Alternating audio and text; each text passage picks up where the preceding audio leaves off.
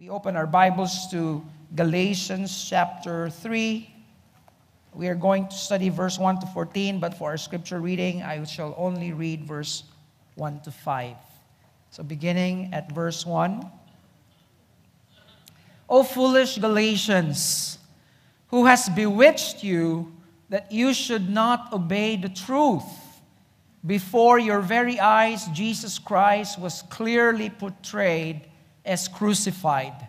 I would like to learn just one thing from you. Did you receive the Spirit by the works of the law or by believing what you heard? Are you so foolish? After beginning by means of the Spirit, are you now trying to finish by means of the flesh? Have you suffered so many things in vain, if indeed it was in vain? Therefore, he who supplies the Spirit to you and the works of miracles among you, does he do it by the works of the law or by the hearing of faith? May God bless the reading from his holy word. Please be seated. Good morning once again. We continue with our series in the letter of Paul to the Galatians. So, we are studying the book of Galatians, and we come to part four of the series. And the title of our message today, The Gospel Salvation by Faith Alone. Now, we come to the third chapter of this letter, and just want to connect this to our previous lessons. Remember that in chapter 1, in chapter 1 and chapter 2 of Galatians, Paul was trying to defend his authority as an apostle. Remember that in this letter, Paul was refuting false teachers that were creeping inside the churches in Galatia and trying to distort the gospel that Paul was preaching. And so, in the first two chapters, Paul defends his authority by telling them how he became a, uh, an apostle, that his apostleship was no second hand apostleship, that Paul himself was called by Christ. Remember, in Acts chapter 9, Paul was on his way to Damascus, and the ascended Christ appeared to him and called him to be an apostle to the Gentiles. And so in chapter 2, he tells us about his experience. He went to Jerusalem, met with the other apostles, and there we find that the gospel of the apostles and Paul's are the same. They added nothing. And the problem with the Judaizers is that they were saying, yes, you put your faith in Christ to be saved, but you have to add works of the law. You have to be circumcised. You have to follow all these food prohibitions. Don't eat lechon, don't eat crabs, don't eat shrimps, and all my favorite. And thank God Praise the Lord that I am not a Jew so that I can eat these things. And that was the point. Paul was telling them that you are saved by faith. And now we come to chapter 3, and this is where he now defines what the gospel means. He was defending the gospel. He was defending his apostleship in chapter 1 and 2. And in chapter 3, he is now trying to define it. All right? That we are justified. And you know the meaning of the word justified it means declared righteous. In other words, you are saved by faith alone in Christ alone. And again, historically, this letter became, you know, the stepping stone of the Reformation. This became the impetus of the Reformation that when Martin Luther was reading this letter, it's like his eyes was open. It's like now he realized that the religion that he belonged to was a religion by works. That people were burdened with all sorts of rituals. It's a, a do religion. Something that the Bible does not teach. And that's basically what Paul was refuting. That you, you don't earn your way to heaven. We don't go to heaven because of our religiosity. We go to heaven because of the grace of God, because of the faith. And that is the argument of Paul. And, and so in this chapter, Paul gives us three arguments.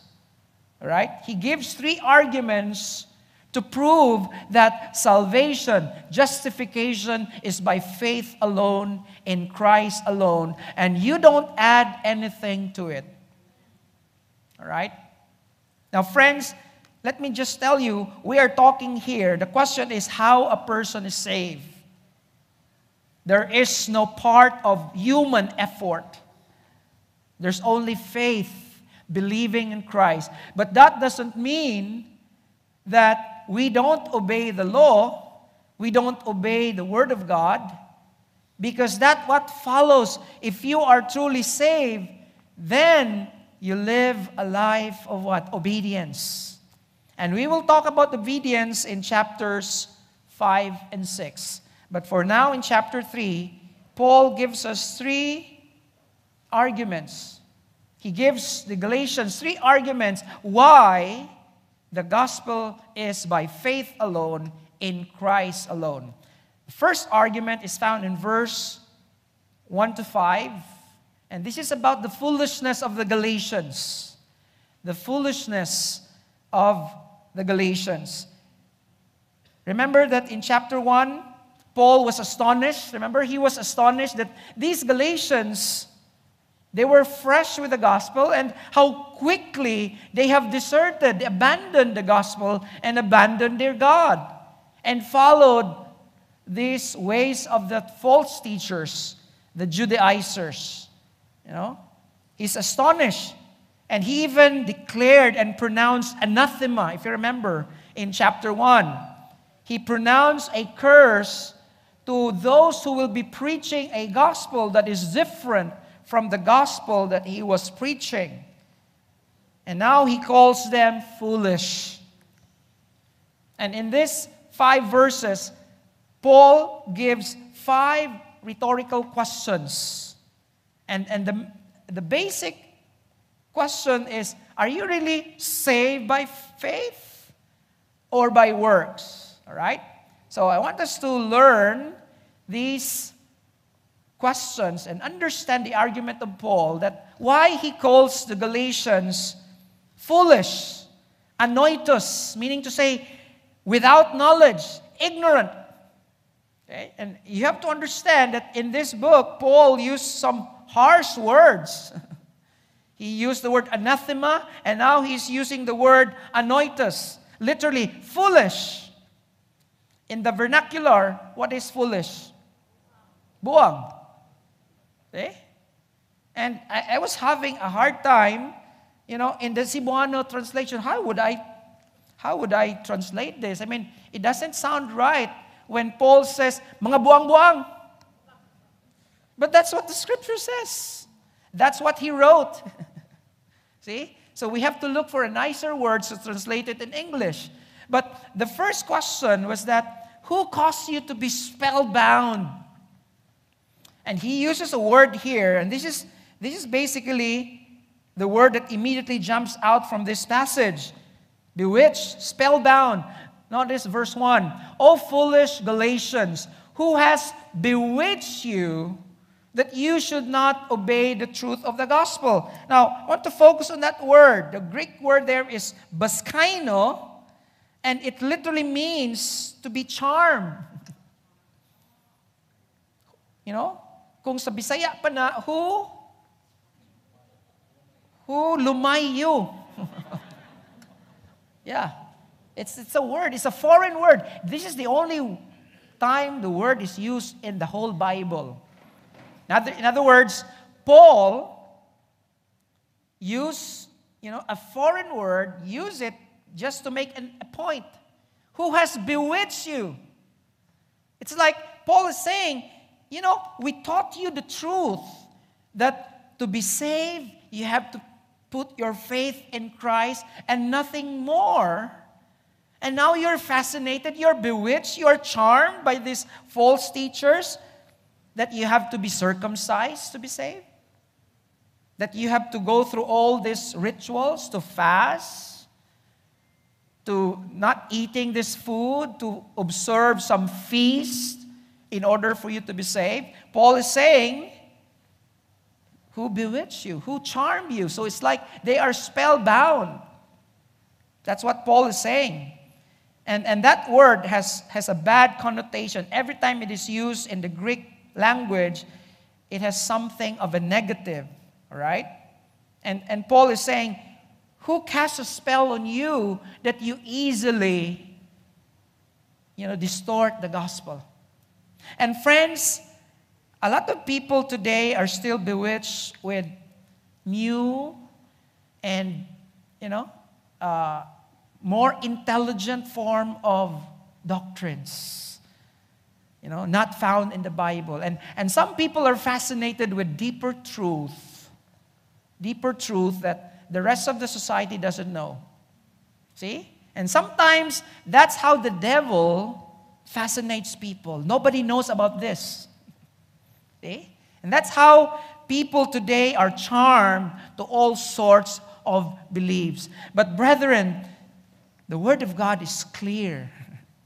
The Word of God is simple. All right? Not being simplistic, it's simple. It is given in a very simple language so that even the most ignorant can understand the truth of God. And so Paul is saying why you should allow others to charm you, to bewitch you. Before your very eyes, Jesus Christ was clearly portrayed as crucified. Paul is saying, You know the reason why he died? I told you that he died on the cross, and we've heard this so many witness that he rose from the grave, so that you don't have to do anything to be saved. It is only the gift of God. The second rhetorical question is this How are you saved? How are you saved? Look at verse 2. I would like to learn just one thing from you. And Paul says, Did you receive the Spirit by works of the law or by believing what you've heard? And again, friends, it's obvious these are rhetorical questions. Of course, the obvious answer is that no, it's by faith. And Paul is teaching us doctrine here. Paul is saying, Did you receive the Spirit by works of the law or by believing? Now, let us try to clarify what's the connection of receiving the Spirit and salvation? Is there a connection? Yes. Because the moment you're saved, you receive the Spirit. All right? That's what Paul wrote in Ephesians 1:13. Look at this. And you also were included in Christ. In other words, you become part of Christ when you heard the message of truth, the gospel of your salvation. Remember? Romans 10:17. Faith comes from where? From hearing. And what is the cause of salvation? It's faith. So you hear the gospel, you put your faith in Christ, and what follows next is this when you believe, you were marked in Him with a seal. All right? Now, the, the verbs believe and mark there are in the aorist tense. It, it speaks of a one time event. It's not something repeated. So you believe, that's one time, and the moment you believe, you receive the Holy Spirit. He is the seal. And Paul is saying, he's saying, did you receive this Spirit because you follow the law or because of faith? Of course, the obvious answer is faith. See? It's not that these people were, you know, religious that they received. No, it's the moment you put your faith in Christ, that's when the Holy Spirit was given to you. And that is why, brethren, if you're truly born again, if, if you are truly saved, you are, I am, the temple of the Spirit. Amen? We are the temple of the Spirit. This is not the temple of the Spirit. We are the people, the church. We are the people of God. We are the church. All right? Question number three How are you sanctified? So, Paul is not just saying about how you got saved. And what is sanctification, friends? Sanctification, listen, in the order of salvation, and, and, and this is our lesson every Saturday, right? Those of us attending the soteriology class. Soteriology means doctrine of salvation, right? So every Saturday, around 40 students attend my class on soteriology. What is sanctification? This is the next step. After a person is justified, you're saved. In other words, the penalty of sin is removed. You don't anymore go to hell because the penalty has been paid. Christ's death, all right? His death paid your penalty and my penalty, okay? Sanctified, justified. Now, what follows that is that we live for Christ for the rest of our life. That's sanctification. All right? So, right now, which level are we now in our salvation? Sanctification. Justification, that happened the moment you accepted Christ long time ago. Now, that's past.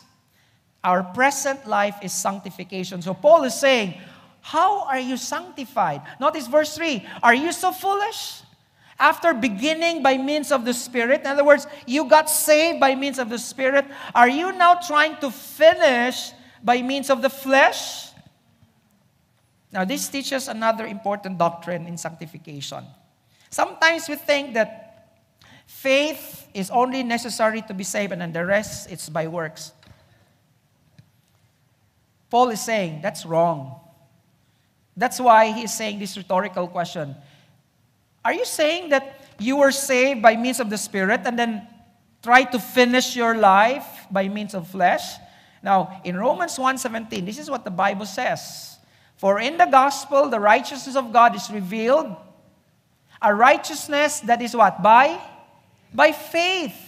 Notice the next phrase, from first to last. You see that? Paul is saying, you start with faith but you don't abandon faith. Every moment of a Christian's life is by faith. That's why the Bible says, For the righteous shall live by faith. And Paul says in 2 Corinthians 10 5 that we live not by sight, but by faith. See? In other words, every single moment of the Christian life is a walk of trust. See? You never depend. Yes, we try to be perfect. We try to obey the commandments of God as much as we can. But, friends, never depend on what you do. Always depend on what God did. Amen? The Christian life is a moment by moment faith. All right? Question number four Why have you suffered? So another another rhetorical question. Why have you suffered? Notice verse 4. Have you suffered so many things in vain, if indeed it was in vain? So, what's the point of suffering? Now, where do we put suffering in the Christian's life? Of course, because the Bible says that if you're a true Christian, your identity changed. Remember, I, I am crucified with Christ. I no longer live, Christ lives in me. Here's the question The world we are living isn't changed. You are the only one changed. So the world is still the same. And so what happens? When we got born again, our lifestyle is no longer the same as the world's.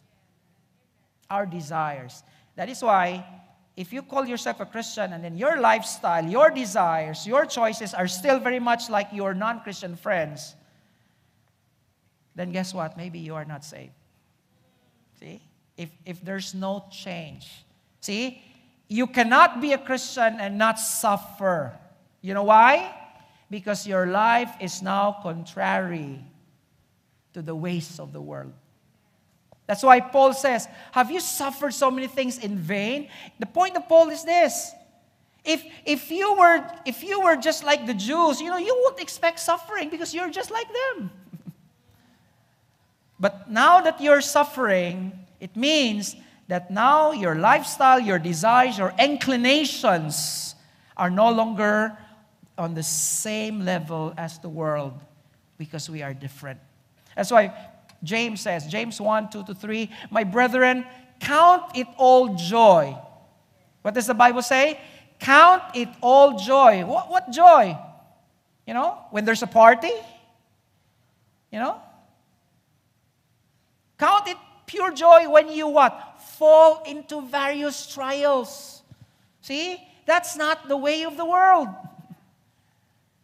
There is no joy when you go through trials, but the Bible says, Count it all pure joy. Consider it pure joy when you go through trials of many kinds, various trials. Why? Knowing that the testing of your faith produces patience. So, Paul is saying, or James is saying rather, that when, when you suffer now as a Christian, is it because of works or faith? No, it's because of your faith. See? When we suffer, it's because our faith is being tested. So Paul is saying, are you trying to work yourself, you know, up to heaven and not by faith? You think suffering is there because of works? No, because of your faith. Last question How did you experience the supernatural? How did you experience the supernatural. Look at verse 5. Therefore, now Paul concludes from his first argument, the foolishness of the Galatians. Therefore, he who supplies the Spirit, who is this he who supplies the Spirit? Of course, this is the Father. He who supplies the Spirit to you. Remember, Jesus says, I'm going back to the Father, but my Father will send another counselor to be with you. The promised Holy Spirit. So who supplies the Spirit? It is the Father. So Paul is saying, therefore, God the Father who supplies the Spirit to you works what? Miracles among you. Does he do it by works of the law or by hearing of faith? So in other words, Paul is saying, remember, when you when you got saved, miracles happen. No? The sick, they were healed. The demon possessed, you know, the, the demons were cast out. And friends, the greatest supernatural work of God by faith is this not the healing of the body, the healing of the soul. When a person is born again, that's the greatest. Listen, that's the greatest miracle. Why it's the greatest? Isn't that amazing when you're supposed to be bound for hell? and now you're bound for heaven. And only God can do that. No one, no, no person in this world can, can change the direction of his life from hell to heaven. Only God can do that, brethren. Amen? When you are now bound for heaven, that's the greatest miracle because you and me, we are all bound for condemnation until God did the greatest miracle it's our salvation. That's why we call it grace. We call it amazing. Amen? And, and, and Paul is saying, did you receive these supernatural miracles of God because of your works of the law or because of the faith from hearing? And friends, what's the obvious answer to all these questions? It's by faith alone.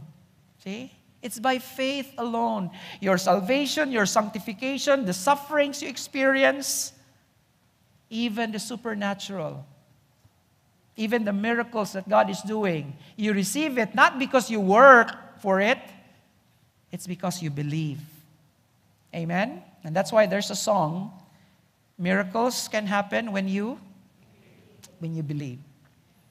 All right? Now let's go to the second argument.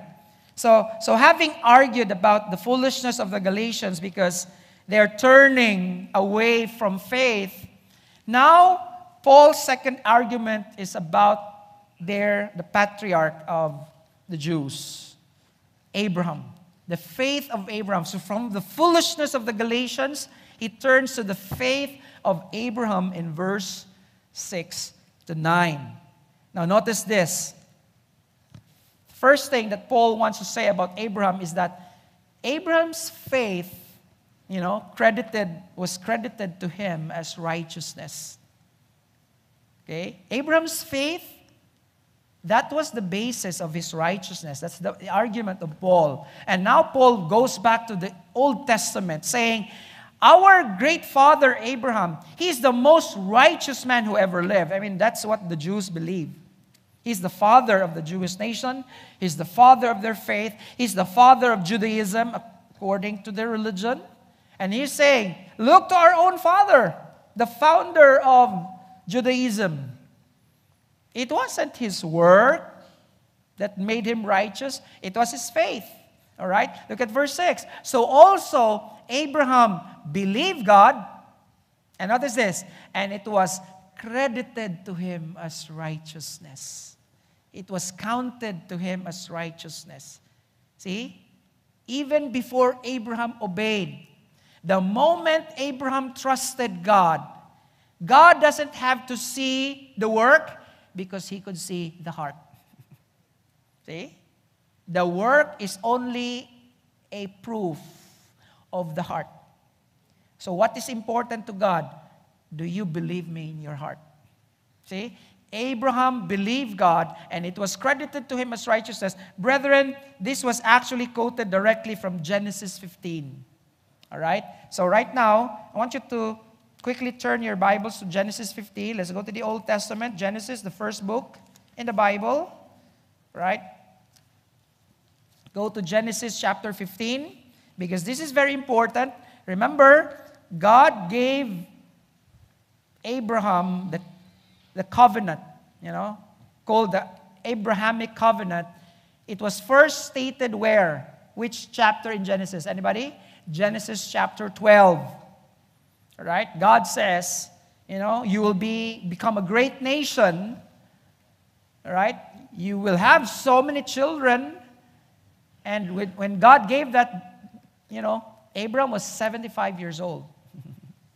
All right? And years pass and still no son. All right? No son. Years pass. And, you know, Abraham was already, you know, having this, uh, Lord, Lord, uh, did you remember what you, you, you know, you, you, promised a few years ago? Uh, I'm about to celebrate my diamond, no longer diamond. What's more than di- a diamond? Okay? Centennial. And then God says, Do not be afraid, Abram. I am your shield, your exceedingly great reward. And then again, in the next verses, again, God promised, you look at you look at the stars, you look at the sand. You know, your children will be as many as the stars, as many as the sand. You can count them. All right? God simply reiterated, repeated, you know, repeated, restated, you know, the promise. And you know what the Bible says? Notice this. In verse 6, and he believed in the Lord, and he counted it to him for righteousness. You see that? God says, I will do this. God spoke the word, Abraham believed, and in, ver- in verse 6, the Bible says, and he believed in the Lord, and he accounted it to him for righteousness. Friends, this is a declaration of God. That God declares people to be righteous. In other words, God declares us to be innocent when we put our faith in Him. That's what happened. And of course, you know, he believed in God. He, he said that he's righteous. But what happens next in the next verses? You know, in verse from verse 8 towards the end of the chapter, all right? God, you know, Abraham wants to be practical this time. Abraham this time wants it to be legal. And so, yes, Lord, I believe in you, Lord, but can we put it to writing, so to speak? Can we have, uh, you know, can, can, can a notary public sign it? Can it be notarized? I'm speaking, you know, I'm just trying to say it in the modern terms, but that's the essence here. Abraham says, Yes, Lord, I believe in you, but Lord, this time can we make it into a writing? And you know how they close a deal during that time? During the time when they close a covenant or a contract, there is a ritual. What do they do? they would require animals to be split. you know, split an animals, a calf, you know, a goat, okay? They split these animals, and the two parties are supposed to what? To pass in the middle. That's their ritual. You have to understand, this is how they make contracts at the time. All right? No lawyers yet. So that was their si- signing. They pass. And what's the meaning? A lot of people don't understand what's this? What's the meaning of this? You see, sometimes you have to understand the culture. The culture is that when they pass through these split animals, this is actually the contract. When you don't follow when one of us don't follow our agreement in this contract, this will happen to us. See, that's the meaning. You will be split. I will be split into half. See, that's the meaning. It's a bloody contract. All right? And, and, and, and that, that, that's, what, that's what Abraham was asking. Lord, can we put this into writing so that, mm, you know, I believe in you, I'm not doubting, there was no doubting here, but there, there needs to be a ratification of the covenant. So this is a, what you call to ratify the covenant. And so what happened is that God caused Abraham to, to sleep. And according to Genesis 15, you know, verse 8, going towards the end of the chapter, you will find there that there was this, this smoking pot and this torch passing the split animals. Where's Abraham? Sleeping. In other words, you try to understand what happened here. What's happening is this only God went through the ceremony. Abraham was sleeping. In other words, in the contract, there was not even what? Abraham's part. It was only God which means that in this covenant, Abraham, I don't require you to pass through it because it's by faith. See? That's the idea, friends. That's the idea. Salvation has already been declared by faith even as early as Genesis 15. See? Abraham, you represents humanity, those who believe in me. In this, you don't have to pass. I alone will pass. I will do the ceremony. There's nothing that I require you to do except believe. So when Abraham woke up, the covenant was ratified. God was saying, You're going to be a great nation. All the nations of the world will be blessed through you. But remember this, Abraham, you never pass at the middle of this ceremony. I only did that. And that is why it is by faith alone. Amen? See the point there? And that's why God declares, and he credited it to him as righteousness because he believed. Brethren, the covenant with God, the old covenant, you know, first covenant with man, Abraham, all right, it was by faith alone.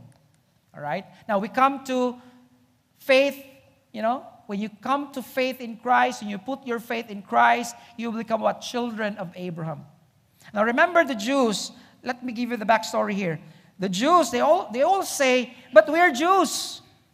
If I'm a Jew, I'm a child of God. See? That's their, that's their common knowledge. Because we are Jews by blood, we are saved automatically. See? We are saved automatically. But Abraham corrects them. Look at verse 7. Understand then that those who have faith are children of Abraham. See? The children of Abraham are not the blood, you know, the blood related people of Abraham. No. Here, Paul is saying, if you're thinking that salvation is something that you that can be passed on by blood, no. And, and sometimes we have this mistake because my lolo and lola are elders of the church. Well, I'm probably saved. Because my parents are born again believers, I'm probably saved. No. See? You have to put your faith in Christ. You don't depend on your parents' faith. Right? Salvation is non transferable. you have to own it. Okay? It cannot be transferred to your family. Even if you're so saved. If your children do not put their faith in Christ and in Christ alone, they will still spend their eternity in hell and you in heaven. And that would be very sad. That's why, that's why, listen, children, listen. You know, you have to understand as parents. Sometimes we parents are forceful. You know, you go to church, you read your Bible. Why are you not reading your Bible? And sometimes you hate us for it. I understand that. But please know our dilemma. It would be so lonely to spend eternity in heaven without you there. I hope you understand. Are you, are, are you listening, children? When your parents ask you, go to church, why are you still sleeping? All right, turn off the cell phone. Pray. See? When we do that, we are not mean to you. Please understand this. We love you so much that we want you to have faith in Christ. Amen? That's all. See? We are not forcing you to a religion. We are trying to force you to a relationship. See? And so please, when, when sometimes when, when we're out of our control, please understand. Bear with us. We just love you too much. I hope my kids are listening to me right now. All right? We do that because we love them. Because we know that in the Bible, who are the children of Abraham? They are those who put their faith. See? According to Greg Powell says nobody acts more like Abraham than the person who is exercising faith. Amen. We become children of God. And then third, third from the argument of, of the faith of Abraham. Look at this. Common blessings. Faith not only makes us righteous before God, not only makes us children of God, but faith in Christ makes us in common blessings with the Jews. Notice verse 8 Scripture foresaw that God would take note, justify the Gentiles by faith. Right? Now, the Gentiles' inclusion to the blessings of Abraham is not an afterthought of God, as some people think that, you know, because the Jews rejected, because God's own people rejected God, and so God opened the way for the Gentiles to enter. No! Don't ever think that we Gentiles are second hand people of God. There is no discrimination of God. Amen? Never think that we Gentiles are less of God's people compared to the Jews because you know this is going on this is going on there are christian groups today that you know they love the jews they they, they would do anything for the jews. They, they, sometimes they appear like a jew. They grow some you know weird stuff here because they want to become like a jew because you know the jews are are god privileged people. And it's true. But friends this is what the bible says. When you put your faith in christ you are as much jew as they are. See our faith in, listen, our faith in Jesus Christ is the ultimate equalizer of all races. See? When we put our faith in Christ, we are like the Jews. That's what the Bible says. Scripture foresaw that God would justify the Gentiles by faith and announce the gospel in advance to Abraham. See this? All nations will be blessed through you. Friends, if you put your faith in Christ today, you will be blessed with the blessings of Abraham. Amen? Not in the sense of, you know, uh, the, the place, the, the inheritance. You know, please don't get me wrong. Ah, Pastor, so nana ko'y luna dito sa Israel. So I'll go there, Pastor. I'll go, I'll, I'll, I'll follow the Holy Land and then look for my inheritance because that's what Abraham, you know, God gave to Abraham. Not the inheritance of the land, but all the blessings of heaven. Amen? Not the land.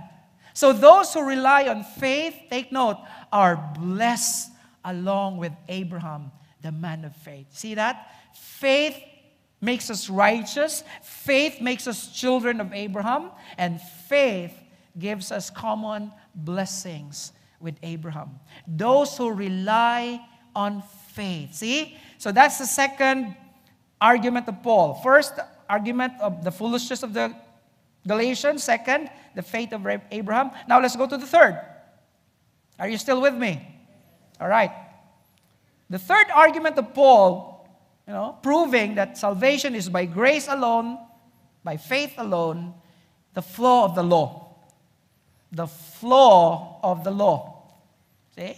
Paul is saying, you Judaizers, you false teachers, you always rely on the law. You always go back to rituals. You always go back to the law. But the law is flawed. That's why God made a new covenant because the old covenant was flawed. And God knew it. I mean, some people say, Pastor, I mean, was God, you know, in error? Did God fail? Of course, God cannot fail. Was God aware that the law was flawed? Yes. In fact, that was the point. He made it that way because he was trying to make a point. The point is this you try to live your life by the law, and you will always fail. That's why you have to come to me. See? So that you don't have to depend you will have to rely on yourself because yourself cannot be relied on. Rely on me. That's the whole point of the law. All right? Now, first one reliance on the law is cursed. That's what Paul is saying. When you rely on the law, when you rely on following all the ceremonies, all the rituals, and by the way, friends, here and elsewhere in the letter of Paul, when he calls the law, the law, the law, he's not just talking of the Ten Commandments. He's talking of the whole package. And by the way, the whole package of the law is what? There are actually, do you know how many commandments? 613, all of them. You count them all. In other words, if you want to be perfect, you have to perfectly obey all the 613 laws of Moses. If you do that, you can go to heaven. But congratulations if you can do it. God knew you can't. All right?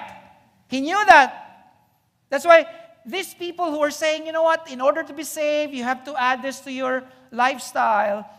You know, Paul is saying, don't you know, Galatians, that reliance on the law is a curse? Look at verse 10. For all who rely on the works of the law are what? Under a curse as it is written. Now, what is this curse? What is this curse? Curse is everyone who does not continue to do everything written in the law. Where do you find this curse, brethren? You find it in Deuteronomy 27. You write this down. Deuteronomy 27 26. Failure in one law is failing all. Again, the standard of God, it's only zero and a hundred.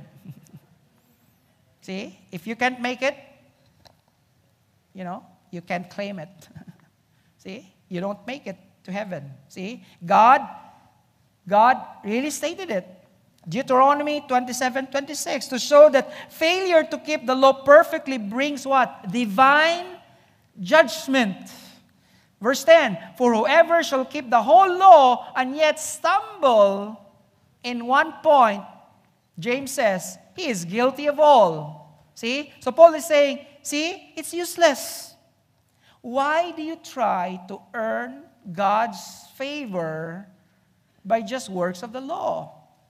See? You just have to trust Him. Again, friends, I am not saying that, Pastor, are you saying that we will just be lawbreakers? No, no, that's not the point of Paul.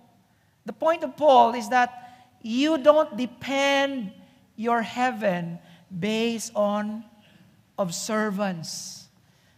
Heaven is about trusting Christ. Amen? Clearly, no one who relies on the law is justified before God because the righteous will live by faith. See? That's what Paul is saying. Why are you so foolish, Galatians, that you're trying to earn your way by doing all these rituals when God declares people righteous, those who live by faith. The law is not based on faith. On the contrary, it says the person who does these things will live by them. You know what Paul is saying in this verse? He's saying living by faith and living by law are two exclusive things. You cannot mix them. You'll be crazy. If you try to live by the law, then that will be your standard. You will be judged based on the law. But if you live by faith, see? If you live by faith, you live by my grace. So Paul is saying, the law is not based on faith. On the contrary, the person who does these things will live by them. So, friends, reliance on the law is there's a curse. But here's the good news, okay? So let me close with a good news. Redemption in Christ is the cure. Amen? If reliance on the law brings curse, Paul is saying, because none of us can ever, ever cure ourselves. God provided the cure. See, that's the gospel. God provided a cure, redemption. Look at verse 13. Christ redeemed us from the curse of the law by how? By becoming a curse for us. For it is written, Curse is everyone who is hanged on a pole or hanged on a tree. And brethren, that's what Jesus what Jesus did. Remember redeem the word redeem? We had this last April our series about the atonement. The Greek word is ex agorazo. Okay? Okay, who are from from Mindanao here like, you know, Cagayan de Oro? What do you call the marketplace? Agora. See, that's the Greek word, agora, market. So, redeem is ek agorazo, meaning to you say ek, meaning out. So, ek agorazo means you were in the market as a slave and you were bought, ek, ek out. See? That's the Greek word, redeem. Christ ex agorazo us from the curse of the law by becoming a curse in himself. He became the curse. Why? He took our sin. He took our shame. See? 2 Corinthians 5:21 God made him Christ who had no sin to be what? Sin for us. Notice the word for us on behalf of us so that in him we might become the righteousness of God. So, brethren, listen, listen. Here's an important doctrine. When Jesus died on the cross, there's a great exchange that took place. All my sins, when I put my faith in Christ, listen, all my sins were imputed in his body. He died for it. In exchange, all his righteousness, because Christ lived, that's why Christ has to become human. He cannot obey the law in heaven, he has to obey the law here on earth. So, all the obedience of Christ, because you and I cannot make it, you, we cannot become perfect here. He lived a perfect life so that his perfect life is credited to me. And our sinfulness was credited to him. So, he became the victim, we became the redeemed. Isn't that amazing? That's the gospel, brethren. When you put your faith in Christ, all your sins are imputed to his body and all his righteousness imputed to us, so that when God sees me, God declares me righteous. Why? Why, why am I righteous, Lord? I did nothing except by sin. God answers, Oh no. Yes, it's true. You did nothing but sin. My son did everything for you. That's why we are declared righteous by faith. Amen? That's redemption. See, that's the good news. And last verse, He redeemed us in order that the blessing given to Abraham might come to the Gentiles through Christ Jesus. What an amazing promise, brethren. All the blessings that God said, you know, in the Old Testament about His people, that He will take care of us, that He will never abandon us. Friends, all those promises were given to the Jews but they are yours and mine through Christ Jesus. Amen? So that, as I conclude, so that by faith we might receive the promise of the Holy Spirit. That's the gospel. Amen? By faith. All right? So, in conclusion, based on the three arguments of Paul from the foolishness of the Galatians, from the faith of Abraham, and the flaw of the law, what's the conclusion? that salvation is sola gratia, by grace alone. Sola fide, through faith alone. Solus Christus, in Christ alone. Brethren, I want you to follow our next lesson because next week is very interesting. We are going to talk about the purpose of the law. If the law is flawed, why God gave the law? That's next Sunday. Let us pray. Father in heaven, we offer to you our praises and thanksgiving for saving us. Lord, we are Gentiles, and the Jews would see us as lesser beings.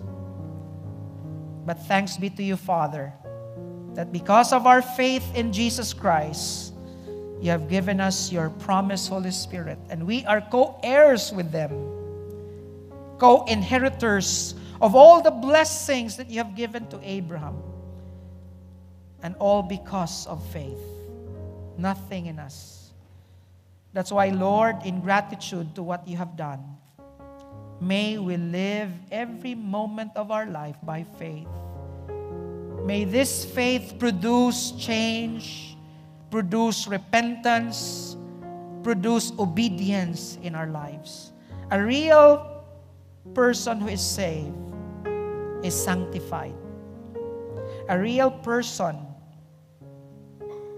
who is born again lives a new life in Christ. That's why the Bible declares if anyone is in Christ, he becomes a new creation. The old is gone, the new has come. Lord, grant us the Spirit so that we can live this newness of life by faith alone. In Jesus' name, Amen.